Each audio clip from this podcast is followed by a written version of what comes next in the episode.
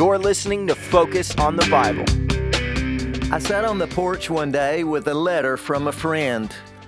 And in that letter, there were some verses that were listed, and I decided these verses are so good, I'm going to memorize them today and carry them for their lifetime.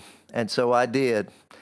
I decided I wouldn't leave my chair on the porch until I had memorized Philippians chapter 4 and verses 6 through 8.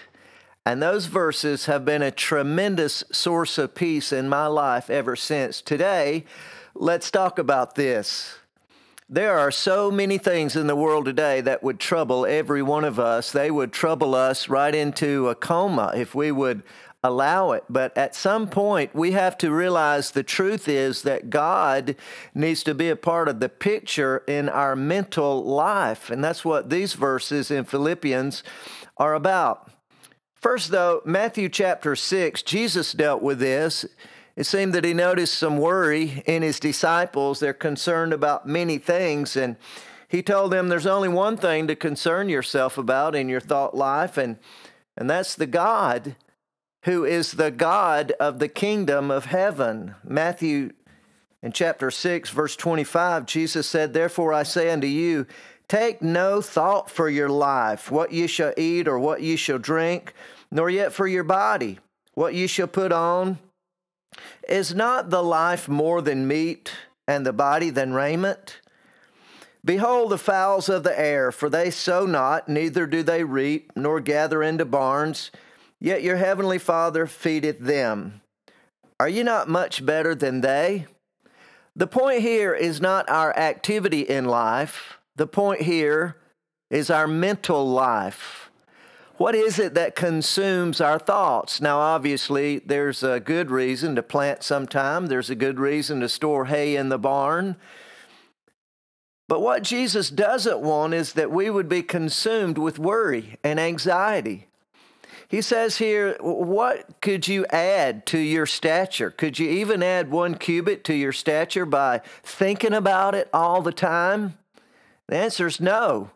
I really can't change a thing by my thoughts. Now, this is not an exercise in positive thinking. Positive thinking is something that comes to us from the secular world. This is an exercise in godly thinking. It's to allow God to be the center of our thoughts, and that's exactly what Paul the Apostle is after in Philippians chapter 4. He writes this great epistle to us to center us on the joy that should be ours who know Jesus as our Savior, whose eternal life is settled forever, and who really have the presence of God with us forever. Eternal life has already begun, hasn't it? It began the moment that we trusted in Jesus Christ to save us, and there's no temporary circumstance here that ought to ever take that joy away from us. And yet, what do we see, dear friend? Psychologists' offices covered often with people who are believers in Jesus who just for years and years and years have not had a proper mental life with God. Philippians chapter 4 now in verse number 6, Paul the Apostle says, Be careful for nothing. But in everything, by prayer and supplication with thanksgiving, let your requests be made known unto God. And the peace of God, which passeth all understanding, shall keep your hearts and minds through Christ Jesus. Isn't that what we all really want in this life? Just give me a little peace. That's the number one thing that people need is peace in life. And here's the prescription for it. Now, we can break it down this way. Verse 6 is an explanation of our spiritual mental approach and then verse 7 simply is God's promise to take over when we do the things from verse 6.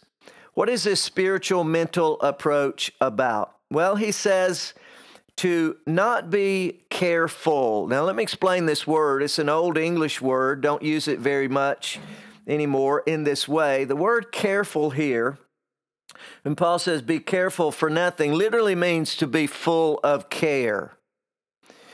In Luke chapter 10, there's a great story there. Martha and Mary, two sisters, their brother is Lazarus, they're hosting Jesus for a meal.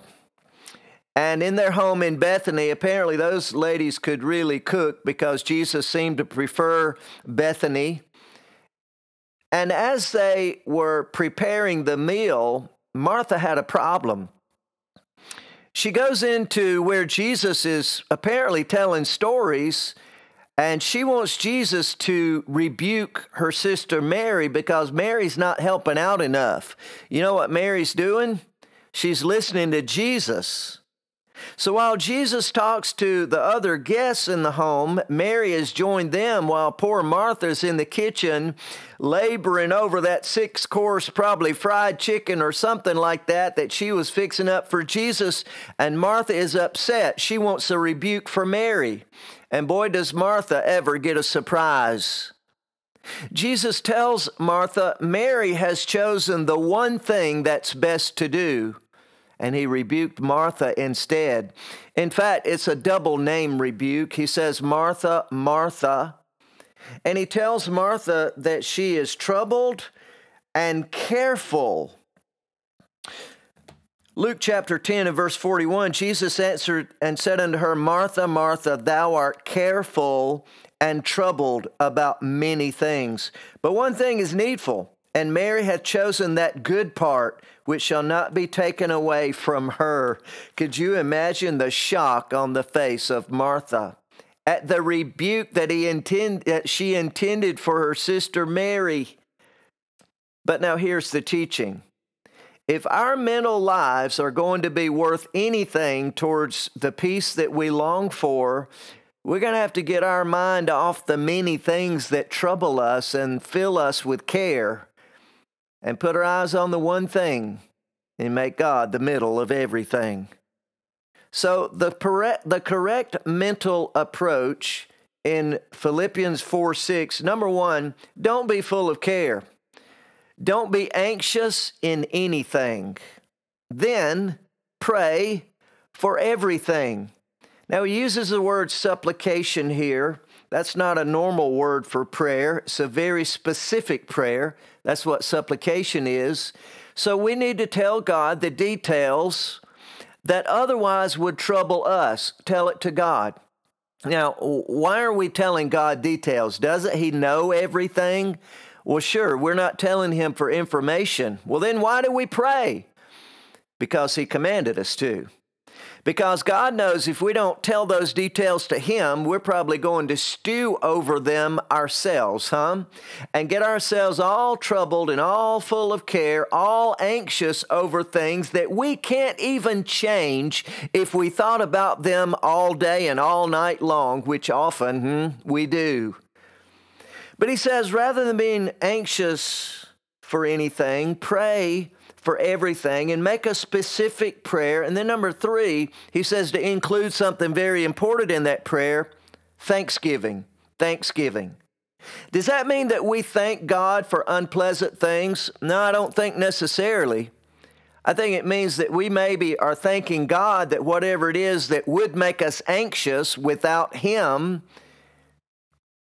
that we're thankful that He's in charge that we're thankful that if something comes to us, though it may be negative, He tried it out first. He thinks it's going to be okay, and He's going to help us all along the way. Do you realize, friend, that nothing as a believing child of God is going to come to you and me? That God has it already checked out? And that God surely has everything we need to get through that event? Do you know that God can see the backside of that problem, that challenge, that lack, as well as He can see the front side? Do you know He knows the answer better than we even know the problem? And that's what this spiritual mental approach to life is all about. Is having the discipline to stop worrying about things we can't even change and pray about those things to the one who can change everything. And we're so thankful for his presence and power in them that that becomes a very natural, normal part of our prayer. Is that good? Is that good? And when we are disciplined enough that we have this spiritual mental approach to life, verse 7 is the promise that comes from God to us.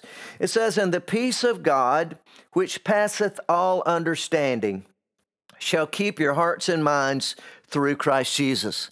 So there's how we get our peace it's in unloading our concerns on God.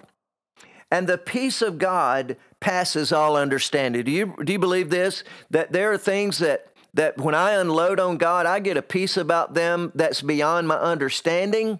I just know the main thing. I don't know all the things, but I know the main thing, and that, that is God has my back and there's my peace. In fact, here he uses a very strong word. It says that the peace of God shall keep your hearts and minds through Christ Jesus. The word keep here means guard. Uh, we're on guard in our minds. The thing that guards our minds against our anxiety and worry is the very peace of God that is on guard. Could you imagine an armed guard marching back and forth in front of the portals of your mind, securing it from trouble and anxiety and worry that would come to you? Well, we get that armed guard called the peace of God when we practice this spiritual mental approach to handle life through prayer and not through our own worry and anxiety. Now, here's a great thing. Verse number eight, Paul extends it even farther to help us in our mental approach to life. And he tells us very practically the things that ought to occupy our minds all day long. Rather than worry or things that take us away from God, here's what he recommends. He says in verse 8, Finally, brethren, whatsoever things are true, whatsoever things are honest, whatsoever things are just, whatsoever things are pure, whatsoever things are lovely, whatsoever things are of good report, if there be any virtue and if there be any praise, think on these things. So the more we think about these things that are on this list, I mean, how easy could it be? Paul lists it for us. Carry the list around in your pocket if necessary.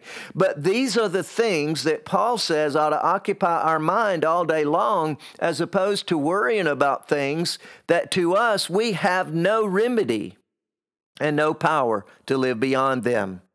Hear those things again. He says, What's true, honest, just, that means right, what is pure, what is lovely, what things are of good report, virtue, that means goodness. The thought needs to be a good thought. Any praise, think on these things. And friend, as we fill our minds with these things, well, that means those things overpower other things that would creep into our idle hours, into the time between the events of busyness that would occupy our minds and cause us to worry and fret and turn our eyes and our focus away from God. Those are the things to think of in this spiritual mental approach for life. Friend, this is a prescription for a whole different life. What this means is when you get yourself into this great mental approach through prayer, that when something comes to you that you would have never asked for, you would have never selected that, you can rest easy and know this has come to me. Even though I have prayed, this has still come to me. Therefore, God is working on a bigger plan with a higher goal than I've known about. So, God, you and I together are going to go through this experience. And we can begin to pray for that outcome that will be engineered by the God, and all we need to do is just rest easy with an armed guard of the peace of God that marches out there in front of our mind that keeps our minds in the peace of God.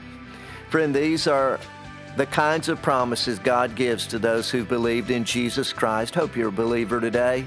And if you are, friend, let's live like believers should as the children of God. Amen. Thanks for joining us for Focus on the Bible. For questions or comments about this episode or another biblical topic, you can mail us at Focus Ministries, P.O. Box 498, Danielsville, Georgia 30633. For more information about our ministry, you can visit our website, www.freddiecoile.org. That's F R E D D I E C O I L E dot org. This is Focus on the Bible.